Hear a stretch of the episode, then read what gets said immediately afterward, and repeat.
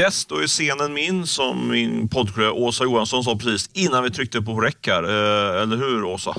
Ja, Ja, det är bra. låter jag taggad?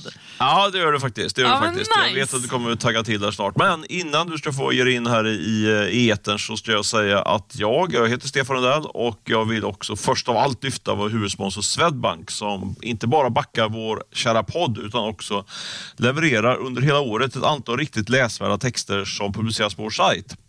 Eh, och just nu ligger det ut en text med den, måste jag säga, den talande rubriken. Den lyder så här. 10 nycklar till ett stabilt kassaflöde och nya vägar till lönsamhet. Den texten vill man läsa om man är ledare i det nya näringslivet som vi täcker. Och den artikeln kan man läsa som sagt ute på sajten nu. Men först tycker jag att ni ska lyssna på den här podden. För jag har ju redan hälsat dig välkommen Åsa, men vi ska väl dra igång podden på riktigt med det redaktionella nu, tycker jag. Jajamensan, jag håller helt med dig. Vi har ju våra möten, snackisar och köp och sälj. Ett riktigt vinnande koncept. Ja, det får man säga. Det får man Visst är säga. det? Vad ska börja? Ska du börja? Har du haft något möte den här veckan? Ska jag köra mitt möte? Nej, men du har ju varit i eh, Paris Ja, men precis. och jag Ja, har tjuvkikat och sett att du kommer nämna någonting om det. Så Ja. att, eh, jag vill höra det här. så är det. Jag har haft möte med, med årsutvisningar och med mail och eh, nu tar vi det mötet till ytterligare en nivå. Jag har nu haft ett möte med en stad som är precis Paris. Jag var i Paris i början av veckan och ah, jag tänkte att, eh, att jag tar eh, Paris helt enkelt som min möte.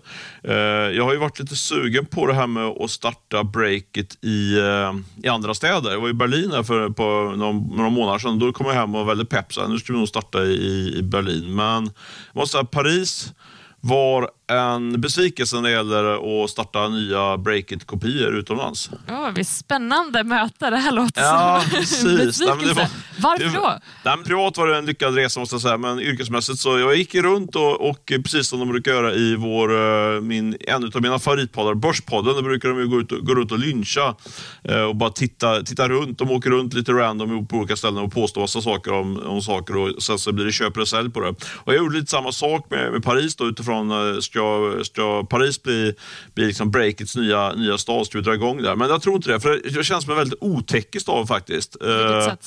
Ja, men, allt ifrån att eh, de hade små eh, biljetter som inte funkade på bussarna och tunnelbanan. De var liksom inte alls digitala där. Till eh, precis när vi, när vi anlände där ett par veckor tidigare var det kanske så kom ju det här beslutet om att förbjuda alla sparkcyklar. Tycker jag är lite, så här, lite anti-innovation. Alltså elsparkcyklarna. Ja, men precis. Ja, elsparkcyklar. Så det har varit en stor, en stor uh, snackis om det där. Jag, jag märkte inte av någonting på, på gatorna nu när jag var- gick där. Det var fullt med sparkcyklar fortfarande och det funkar väl bra. Det kan man, de kan vi få kvar tycker jag. Och sen så och drog vi vidare till Disneyland och det var väldigt sådär eh, mycket retro-stuk på Disneyland. Det var inte alls lika täckigt och på som det var på Disneyland i eh, Los Angeles som vi var för några veckor sedan. Eh, så jag, ja, visst, Vänta, var det i Los Angeles för några veckor sedan? Nej, det var jag inte. För några år sedan Ja. var det väl så. så. Jag bara, ja, Alltså, det har jag, är- helt missat. Jag är li- dålig fokus här nu, för jag känner att det här, det här, det här spaningen är på gränsen till att vi måste klippa bort. Men det är, men, Nej! Stå för ditt möte, Stefan. Ja, men jag står för ett möte. För som toppen på eh, pricken över i så såg jag på i en Atomica-rapport som kom här i veckan att tech-investeringarna är ner 55 procent i Paris. Så jag sett, om det startas som en köp och sälj där så måste jag säga att, eh, att det är en stark sälj när det gäller etablering i Paris, men ett starkt köp för att besöka den som turist. Mycket bra mat och fantastiska slott och kyrkor och väldigt bra puls var det. Men nej, ingenting för breaket att starta upp i. Men det här med att att eh, techinvesteringarna är ner 55 procent, kan det inte ha någonting att göra med det rådande ekonomiska läget att göra? Det? Jo, det är det. Jo, det, är det. Men det är var faktiskt mer, mer, eh, investeraren ner mycket mer i, i, eh, i Frankrike jämfört med Tyskland till exempel. Så det är liksom extra dåligt i Frankrike. Och då tror jag faktiskt att det liksom aldrig riktigt har tagit fart på riktigt där. Det är liksom inte någon, någon, någon stor tech tech-hubb i Paris versus eh, London eller faktiskt skulle jag säga att Stockholm ligger bättre till där också. Trots att vi är mycket, mycket mindre. Så det var mitt möte med Paris. Oui. Pratar du något franska då? Ja, nej, bonjour och sådär så fick jag ur mig. Snyggt. Pratar du franska eller? No. Nej, det lät så. jag kan inte säga nej.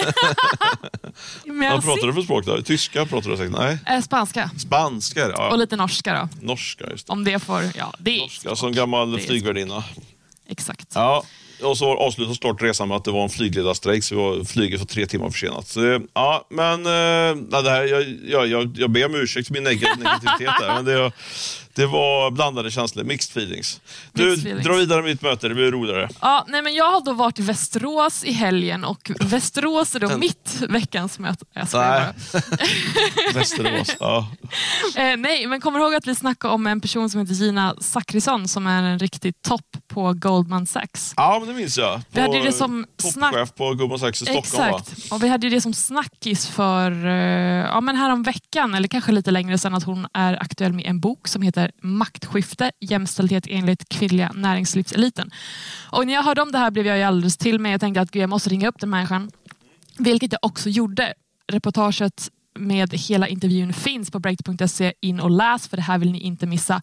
Men jag tänker i och med att vi drog det här en del s- eh, sist så tänker jag att jag ska inte dra samma sak nu. Men det var några saker som jag tyckte var väldigt intressant här som är helt klart värda att lyfta här i vår kära podd. Och en sak som hon sa var att, för hon har eh, spenderat många år i Londons eh, finansvärld och när hon kom tillbaka till Stockholm då efter flera år utomlands så blev hon chockad ganska snabbt för hon insåg att näringslivet, framförallt finans, var inte alls lika jämställt i Sverige som i Storbritannien. Det var förvånande måste jag säga. Det Självmordbilden är väl att eh, London är hemskt just nu. Ja, Med- exakt. Och tänker man då, är det hemskt i London? Hur är det då här? Stockholm. Men det kan ju också vara så att London har steppat upp också. Så kan det också vara. Ja. Men i alla fall, hon skrev den här boken ehm, för att hon tänkte att eh, nej, men hon ville frå- fråga kvinnor som bevisligen gjort karriär och lyckats eh, om, om vad är det som är problemet egentligen med eh, att det verkligen inte är jämställt och hur ska det lösas? Och hon sa så här, okej, om man utgår från att makt och kapital hänger ihop, varför ska man då frivilligt dela med sig av det om man inte måste? Så alltså om det i slutändan handlar om att män måste flytta på sig för att ge kvinnor utrymme måste det finnas andra incitament än att vara godhjärtad. Låter det Vad hårt? landar vad landar hon i? Lagstiftning? Eller vad, vad Så här, hon var verkligen så här, hon har svårt att tro att en förändring kommer att komma organiskt. Så då var hon verkligen så här, det måste vara krafttag på makronivå. Hon sa att man behöver kvotera mera, lagstadga föräldraledighet, alltså att man kör 50-50 och göra konkreta riktade åtgärder i olika branscher. Och då blir man ju så här, ja det här var ju verkligen ord och inga visor. Hon sätter ju verkligen hårt mot hårt här och då kan man fråga sig, men skulle det verkligen bli så bra? Alltså skulle det funka på en individnivå att lagstadga att, okay, att eh, den ena föräldern måste vara föräldraledig 50% och den andra också 50%. Och då var hon så här, ja alltså det kanske, det kanske blir lite kärvigt för en del som, nej, men som inte tycker att det funkar för just dem. Men hon sa också så här att behöver man, eller om, om man ska lyckas få det mer jämställt så behöver man verkligen ta sådana här krafttag. Och sen sa hon en sak som verkligen var så här, ja, jag hade ingenting att säga mot det. Då sa hon så här, man behövde ju lagstadga om kvinnlig rösträtt och det är det få som opponerar sig mot idag. Ja, ingen kanske? Nej, ingen. Ja. Exakt. Och då blir man så här, för just det här jag tänker med att, att liksom lagstifta om 50-50 föräldraledighet. Där tänker jag att det finns lika många åsikter om som det finns människor. Men har hon en poäng där? Vad tycker du? Ja, vet inte, och jämställa liksom föräldraledighet med kvinnlig alltså rösträtt. Rösträtt känns som en eh, mycket mer fundamental och genomgripande sak. Det, det är ju självklart. Liksom. Det, det, men det är just det där med att man ska lagställa om föräldraledighet, där, det, det känner jag nog att juryn måste ha ut lite grann en stund. Jag, jag, har inte riktigt, jag, har inte, jag har inte tänkt så noga kring det där faktiskt. Eh, på, jag förstår hennes argumentation, men jag tycker kanske att det är jämföra lite grann äpplen och päron liksom i tyngd. Så. Men eh, mm, mm, kanske. Du, det känns som du är i, hennes, i hennes lag. Eller? Eller, alltså, ja, det är jag nog. Tror jag. Ja. Om jag ska kliva bort från min journalistroll och vara liksom en eh, vanlig människa med åsikter så är jag nog det, absolut. Mm. Nog och absolut funkar inte riktigt i samma mening. Nog absolut. Ja. Men hörni, alla som lyssnar, jag vill jättegärna ha er input om det här så hör mer än gärna av er till mig på asa.breakit.se. Ska vi gå vidare till våra snacks? Det tycker jag. Natten till i måndags kom det ett besked om att Viaplays VD Anders Jensen slutar. Samtidigt så... Eller får kicken, välj själv. Ja, visst. Jag tror att han fick kicken, men eh, ja. Mm. är du säker? Vad sa du? Du tror, eller är du säker? Nej, jag är tämligen säker. Tämligen säker, Ja. okej. Men samtidigt så drog bolaget tillbaka ett gäng aggressiva finansiella mål och det här fick såklart aktien att rasa ordentligt på börsen. Och Viaplay är ju ett eh, bolag som vi flesta känner till men det är alltså, ingen spelare som vi brukar snacka så jättemycket om i podden. Men Stefan, nu tycker du att eh, det förtjänas att lyftas upp som veckans snackis. Ja, men tycker jag. Alltså, i, finans, i, I den breda finansvärlden så har det ju verkligen varit den stora snackisen. Jag har sett att Dagens Industri har toppat med det här i sin papperstidning i två dagar den här veckan. Eh, och det är väl en indikator god, god som någon. Eh, och jag tycker lite så här märkte också att eh, faktiskt att eh, vi borde kanske pratat mer om Viaplay för, för det är ju liksom en, en, ett väldigt eh, techigt bolag. De kör ju, mycket, de kör ju streaming och eh, är nog lite, ja, blivit lite av en dålig då bland svenska techbolag. Har ju tagit in väldigt, väldigt mycket kapital för en satsning eh, utanför Norden. De är ju, superstarka i, i Norden med sin, med, eh, med sin Viaplay. Då. Eh, och har för ett par, ett par tre år sedan, var det 2020 ungefär, så gick de ut och sa, exakt faktiskt, det måste ju vara, måste vara, vara, vara så, gick de ut och sa att de skulle bli i, kanske inte- Europas största eh, streamingbolag, men de skulle liksom ta positionen som tvåa, trea efter Netflix och ytterligare någon stor. Liksom, och såg liksom ett, ett, eh, ett hål på marknaden. Man, man eh, prenumererar kanske inte bara på en tjänst, utan kanske två eller tre tjänster. Då skulle, man vara, då skulle Netflix vara, där- vara den här tvåan eller trean. Okej. Eh, plocka in över 4 miljarder i den, för den här visionen för att bygga, bygga bolaget ute i Europa och gick, ut gick in i ett antal europeiska länder och faktiskt också i USA.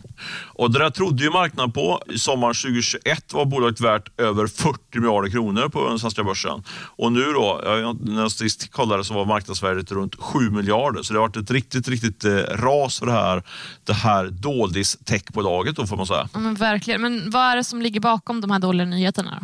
Ja, men, visst, de tog in 4 miljarder för att, för att göra den här expansionen, men det är ju egentligen nästan som man kan säga att det är kaffepengar om man ska ut på den europeiska marknaden. För det är extremt dyrt att utmana jättar som, som Netflix, som man liksom indirekt gör här i alla fall. Oh ja. eh, så dels ena, på ena, det, en, det ena orsaken till den här raset är att man har eh, investerat jättemycket pengar. Eh, som har, det kostat jättemycket pengar, mycket mer än man, man räknat med. Men samtidigt då så var ju tanken att man skulle liksom finansiera den här utrullningen i Europa med sin, sin stabila kärnaffär i Norden. Där har man ju dels, liksom, man äger ju fortfarande TV3 eh, som genererar en del reklamintäkter och sen har man då ett antal, eh, en stor, ganska stor abonnemang, eller väldigt stor abonnemangsaffär i Norden. Och det som hände då, eh, för det, de har ju varit ganska eh, eh, tystlåtna egentligen med, vad, med orsaken till det. De har varit dåliga på att kommentera det här i, i, eh, från, från ledningens sida. Men det man har sagt var är liksom att det helt plötsligt har eh, abonnans, abonnemangsintäkterna eh, i, på den nordiska marknaden börjat svaja. Så då fick man, när, man liksom, när när reklam och eh, abonnemangsintäkterna nu bara, som det verkar då, de sista månaderna eller två har börjat eh, gå mycket sämre. Då fick man liksom kallare fötter och eh, och eh, tror jag då sparkade vdn och nu går då gamle vdn Jörgen Madsen Lindeman som drev företaget tidigare. Han går in och eh, ska liksom röja upp i bolaget. Eh, och stalltipset nu är väl att man lägger stora delar av den här internationella satsningen på is och eh, det finns också eh, spekulationer om att man kommer att tvingas göra en nyemission och kanske faktiskt slå ihop då verksamheten med, med C More som är den andra stora spelaren här i Norden. All right, men det, här känns ju som en riktig snackis om alltså Viaplay specifikt. Men går det att bredda spaningen på något sätt till ja, men hela Tech-Sverige på något sätt? Ja, men det är det som är min tanke med den här spaningen. Liksom att, det, att man tar, tar Viaplay som ett, eh, som ett case på hur det kommer att vara. Vi, vi, kommer att få se liknande liksom, tror jag, eh, haverier i fler bolag som är kanske ännu mer break-it-bolag, alltså onoterade techbolag. För det man har sett i Viaplay det är att man har sett att det har varit en driven VD som kört lite grann sitt eget race. I styrelsen har det känts som de varit lite yrvakna. Så det har varit Anders Borg och kompani suttit där och inte riktigt agerat. Eh, och Det kan man koppla till ett, eh, ett onoterat bolag. Att eh, man ser en kanske en driven entreprenör som, som verkligen kör bolaget och sen vid sidan av sitter då ägarna som litar fullt ut på vdn. Och det vi har sett nu då som Viaplay indikerar är att liksom konsumenternas efterfrågan på riktigt har dykt nu de senaste veckorna, månaderna. Och då, då kommer lite grann verkligheten ikapp den här typen av bolag. Men du, Eh, fråga där. ja. För det har ju snackats en hel del om att nej nu kommer nog många personer att säga upp olika streamingtjänster och sådär. Inte nödvändigtvis alla, men att man kanske inte sitter på fem stycken, man kanske sitter på två stycken. Har, har man inte tagit höjd för det här? Ja, det Eller har man gjort det så blev det ännu sämre än vad man trodde att det skulle bli? Ja, men absolut. Det om, vi, om går tillbaka till Viaplay så är det, jag, jag håller med dig, det är liksom ett mysterium det här hur det kan gått så himla fel så fort. Liksom. Det, man fattar inte det. Alltså, har allting bara förändrats på, på en månad? Liksom? Nej, men, ja, det, det är ju det som folk undrar verkligen. Så det, just i, i Viaplay-caset så känns det som att det kan, kan komma mer information vad, kring, eh, kring vad som verkligen har hänt. Liksom. För det är ju egentligen inte... Eh, man har ju vetat om det här egentligen. Att, eh, att eh, konsumenterna kommer få mindre pengar i plånboken. Eh, det är ett stort bett och så vidare. Så eh, ja, jag håller med dig. Bra spaning utifrån det. Men om, men om man liksom går tillbaka till den här liksom bredare, att kan det här hända i fler bolag så så tror jag att vi står inför en, en tid när vi kommer få fler och fler liksom rubriker kring bolag som verkligen kapsejsar. Där man ser att entreprenören har kört stenhårt på bolaget och verkligen hoppats på, på den här vändningen. Eh, vändningen kommer inte, tvärtom, det är ännu värre. Nu går vi in i sommar där, liksom, eh, där det är liksom eh, rent historiskt sett vet man att, eh, att försäljningen minskar. Och Sen går de in, kommer man in i hösten med en väldigt liten kassa och och eh, då kommer det att bli panik i många av bolagen som vi bevakar helt enkelt. Är vi redan där tror du? Ja, alltså i, i vissa bolag är vi redan där nu, men jag tror att det kommer att bli eh, värre ju, ju närmare vi kommer hösten helt enkelt. För det som har skett i, i många av de här bolagen som, som vi följer är att de har fått liksom någon form av skedmatning av kapital. Man har gått in med sådana här konvertibellån, eh, vilket gjort att man undvikit att att skriva ner värdena på, på bolagen och fått, eh, man kan säga att man köpt sig tid helt enkelt. Eh, men den där tiden håller på att ticka ut nu och, eh, och eh, nu när vi efter sommaren, då, när man, om man går igenom en rätt jobbig sommar med dålig försäljning, då, blir det liksom, då kommer det bli skarpt läge för, för många bolag. Vi kommer få fler, se fler och fler såna här Viaplay-exempel, både i den noterade och onoterade miljön skulle jag säga. Då kommer vi ha massor att skriva om efter sommaren alltså? Är det vad du säger? Ja, det är det. Och kanske att vi måste ställa in våra semestrar för vi måste hålla koll på det även under sommaren. Det kan du glömma. Du, eh, snackis nummer två då, vad är den då? Vi, ska, vi har ju haft, eh, ute, ute i den stora världen så har det ju hänt en del saker. Apple har ju eh, kört en stor, stor eh, lansering och eh, frågan är, kan det bli en flopp eller flipp? Vad säger du? Ja, vi pratar ju såklart om Apple Vision Pro som presenterades av bolaget i måndags. Och det här har kallats för den största produktlanseringen sedan iPaden kom 2010.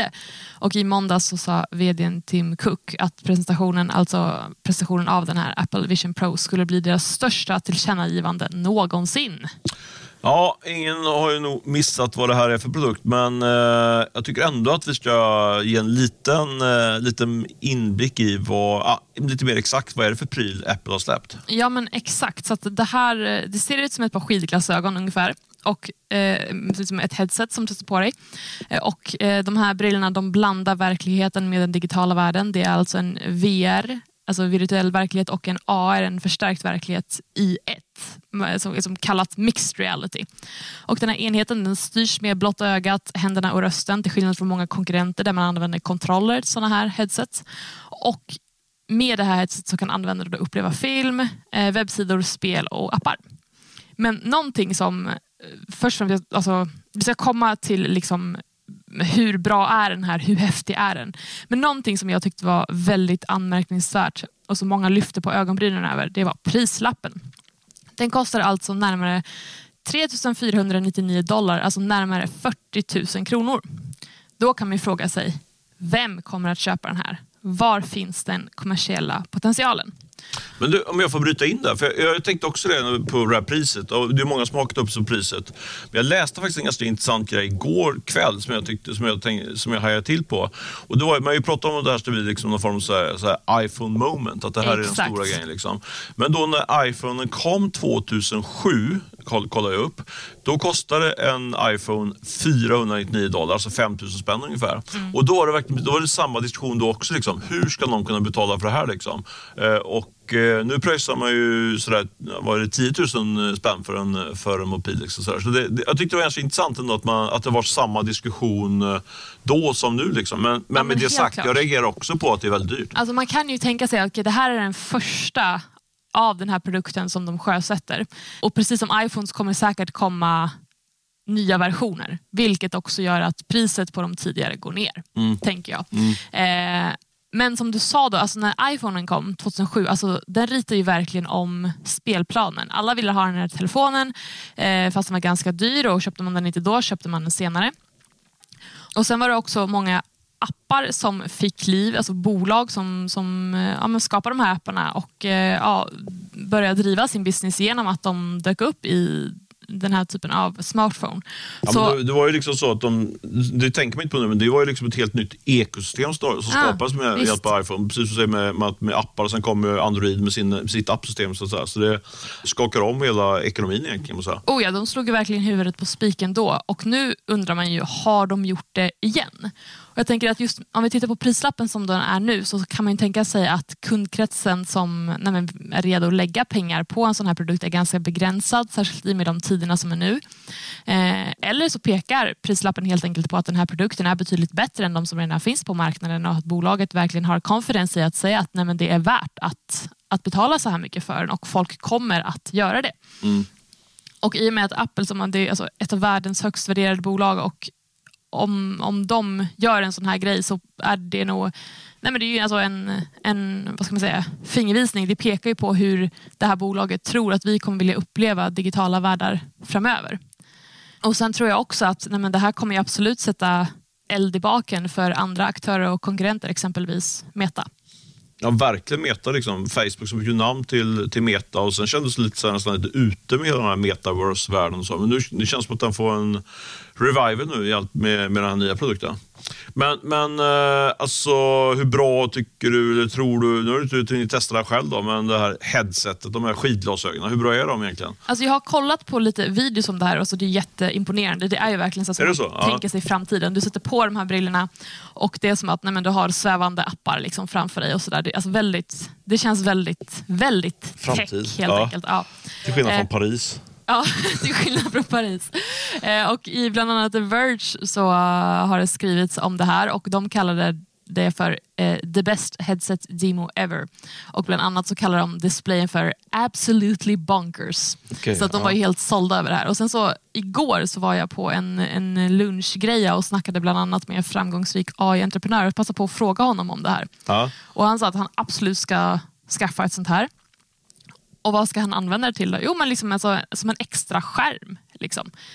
Och han menade att nej, men, nu är det nice to have, men snart kommer det vara ett need to have. Jag fick faktiskt igår helt sådär random ett eh, sms från en, en av eh, våra mer framgångsrika tech-entreprenörer. Jag kan tyvärr inte nämna namnet, men han sa liksom att, han var det i alla fall, så då är hälften borta, att det här är en större innovation än iPhone. Han var liksom helt inne på det här, att han kände att det här kommer bli hur stort som helst.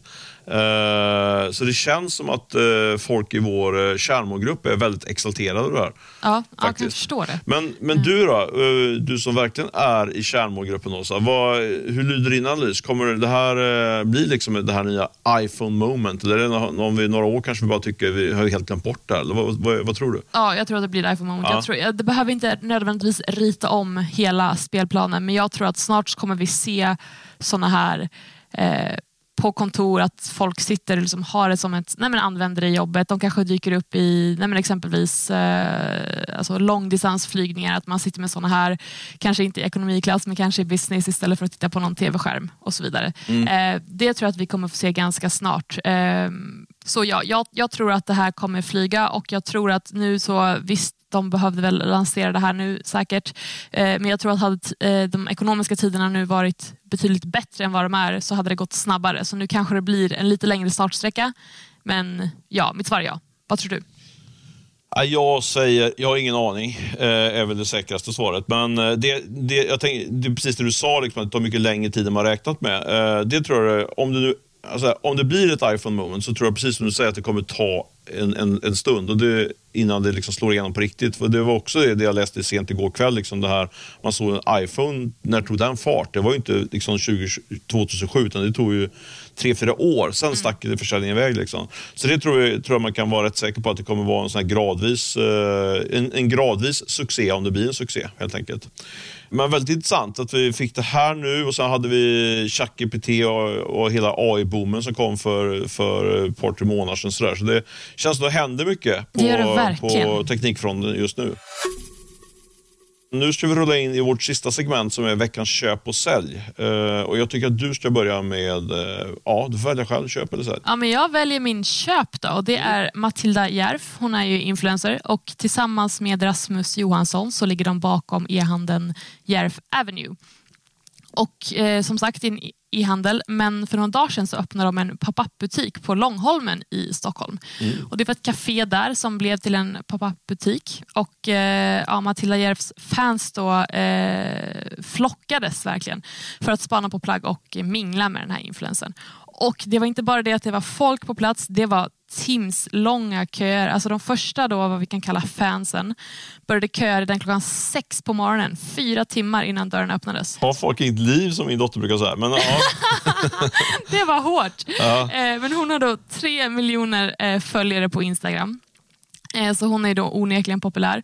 Eh, men jag tycker verkligen att varför hon är veckans köp är att det här var ett väldigt smart drag. För som influencer så behöver du verkligen connecta med dina följare och då kan det självklart vara bra att nej men, anordna liksom event där du är där och faktiskt träffas på riktigt eh, då och då eller någon gång ibland. Och nu slog hon ju två flygor i en smäll. Hon visade upp sina kläder och träffade sina följare. Så ja, det här var riktigt smart gjort och eh, ja, men hon har ju verkligen hittat något som hennes publik eh, gillar och vill betala för. Så köp på Matilda Järf. Bra Matilda Järv som har bra fart på senaste bokslutet minns jag var riktigt imponerande. Eh, Visst. Ja, Vad har du för eh, köp? Eh, jag går på sälj först faktiskt. Jag tänkte jag skulle lyfta alla techbolag med Ilja Bataljan i ägarlistan. Den tidigare fastighetsmiljardären som nu är liksom i gungning. och det där sprider sig ut till Eh, ja, men det, det, är rätt intressant liksom hur, hur en, när någon stor finansgubbe eh, får problem så blir det liksom som svallvågor ut i hela, hela ekosystemet för, för ekonomi. Och nu har det även spridit sig till tech. Eh, vi kunde ju avslöja att eh, i den så kallade gråhandeln, alltså inofficiella handeln kring eh, det här solcellsbolaget Exeger, eh, där äger då Ilja bara 4 procent. Man har dumpat aktierna i, i det här bolaget. Så det, då har, eh, har kursen i gråhandeln sjunkit rejält och det där har spridit sig till andra bolag. Vi tittade på, han är ju storägare också i JB och Doktor.se och Gloat. Eh, och där, de är liksom lite grann at risk också när, när Ilja kanske tvingas eh, paniksälja sina aktier i, i de här bolagen. Så det är en tydlig sälj, eh, sälj på bolag kopplade till Ilja i techsektorn. Ja, det var ord och inga visor. Just det, jag kom på en sak till där också. Jag hade ju en grej som faktiskt inte skrivits med Ehm, ett bolag som borde ligga rätt risigt till är ju det här i-boxen som sätter ut massa postboxar på stan. Eh, vi skrev om det, jag har skrivit om dem ganska mycket och eh, de har ju då i ägarbilden Ilja och även eh, Erik Selin, en annan fastighetsmiljardär. de gick ut när de lanserade i-boxen och sa att de skulle pumpa in typ en miljard i det där projektet. Jag tror att det är väldigt tveksamt om de här pengarna kommer komma fram, så jag tror att det är, ja, det är nog lite svettigt just för i-boxen. Det har vi ingen som har skrivit om än, men det kanske vi ska skriva om. Det tycker jag låter väldigt svettigt. Jag ska gå in på min cell tänkte jag, fast jag ska inte göra det för jag har nämligen två köp den här veckan. Nej. Jo, så ja, glad är jag. Köp, köp. Ja. Och jag sätter köp på Lukas Simonsson. Har du koll på honom? Ja, lite grann faktiskt. Jag tror att, men jag brukar alltid nämna min dotter här, men hon, eh, hon brukar lyssna på honom. Han är en sån humorgubbe va? Ja, exakt. En humorgubbe. Han utgör en tredjedel av eh, humortrion JLC som han kör tillsammans med eh, Jonas eh, Fagerström och Carl Deman. Och de driver ju bland annat eh, en av Sveriges största poddar, Mellan himmel och jord. Och sen så gör ju då Lukas Simonsson sketcher i sociala medier. Och han hade ett tuffare år 2021 där omsättningen minskade i hans egna bolag. Men nu tycks han ha vunnit lite mark igen och drar in storkovan på sina sociala medier rätt och slätt. Och bokslutet för förra året visar att omsättningen ökade från 5,2 miljoner till 7,5 miljoner. och att rörelseresultatet vuxit med en miljon till 4,3 miljoner kronor. Och han gör en utdelning på 380 000 kronor. Underbar vinstutveckling. Från 1 till 4,3 miljoner. På, Verkligen. Ja, har fått fart på lönsamheten. Verkligen bra. Ja, grattis till Lukas och grattis till mig. Eller vem ska man säga? Jag vet inte riktigt. Men, eh, jag- min köpsignal går ju då till Fredrik Hjelm och Johannes Schildt. Eh, Fredrik Hjelm är grundare utav eh, Voi och Johannes Schildt kör ju Kry. Och de kör ju ett riktigt hett event, tror vi i alla fall. Eh, ikväll är det. Eh, de tar upp kampen med familjen Wallenberg, den gamla ekonomin. Eh, och som har ju sitt eh, mytomspunna vintermingel på Grand Hotel tror jag det var. Exakt. ja, men de tyckte att det var lite för gubbigt, eh, Fredrik Hjelm och Johannes Schildt. Så nu har de en, en, eh, en, eh, ny version av det där. Så det blir en stor tillställning i kväll på A-house tror jag heter, något sånt där. Och sen kör de eh, efterfest på en annan stor och känd och glassig eh, krog här i Stockholm som heter Astoria. Så jag sätter köp just för att de lyckas få igång den här håsen och de lyckas få mig att känna ännu, ännu en vecka den här FOMON. Jag ville vara där, jag ville vara där. Så jag lyckades faktiskt trycka mig in till eh, den här festligheterna. Så jag tänker att vi kör köp på Hjelm och Johannes Schildt den här veckan. Så får vi se, kanske blir sälj nästa vecka efter vi har varit där. Det kanske inte var så hett. Det kanske inte var så. Nej. Jag tror då att det kommer vara skitbra det här. Så enjoy. Enjoy. Du då? Du, det ryktas om att du försökte ta dig in på festen också. Jag har försökt ta mig in på festen, men eh, tydligen är jag inte så het än. Jo, du het. Du. Men eh, ja, vi får se. Fredrik Hjelm kanske hinner höra det här innan den här partiet drar igång och tänker nej, men klart Åsa ska vara där och sen så skickar han ett sms. Så Fredrik, you know what to do. Precis, peta bort mig från gästlistan och trycker in dig. Nej, men jag, ska, jag lovar att jag ska mingla för dig också om inte du dyker upp. Jag tror jag, fick du inte eh, möjlighet att gå på efterfesten i alla fall? Mm, Det är klockan nio. Vad gör jag klockan nio? Nej, just det, du sover då. Jag Ja, det. klockan Ja, det är bra. Det är Ja, bra.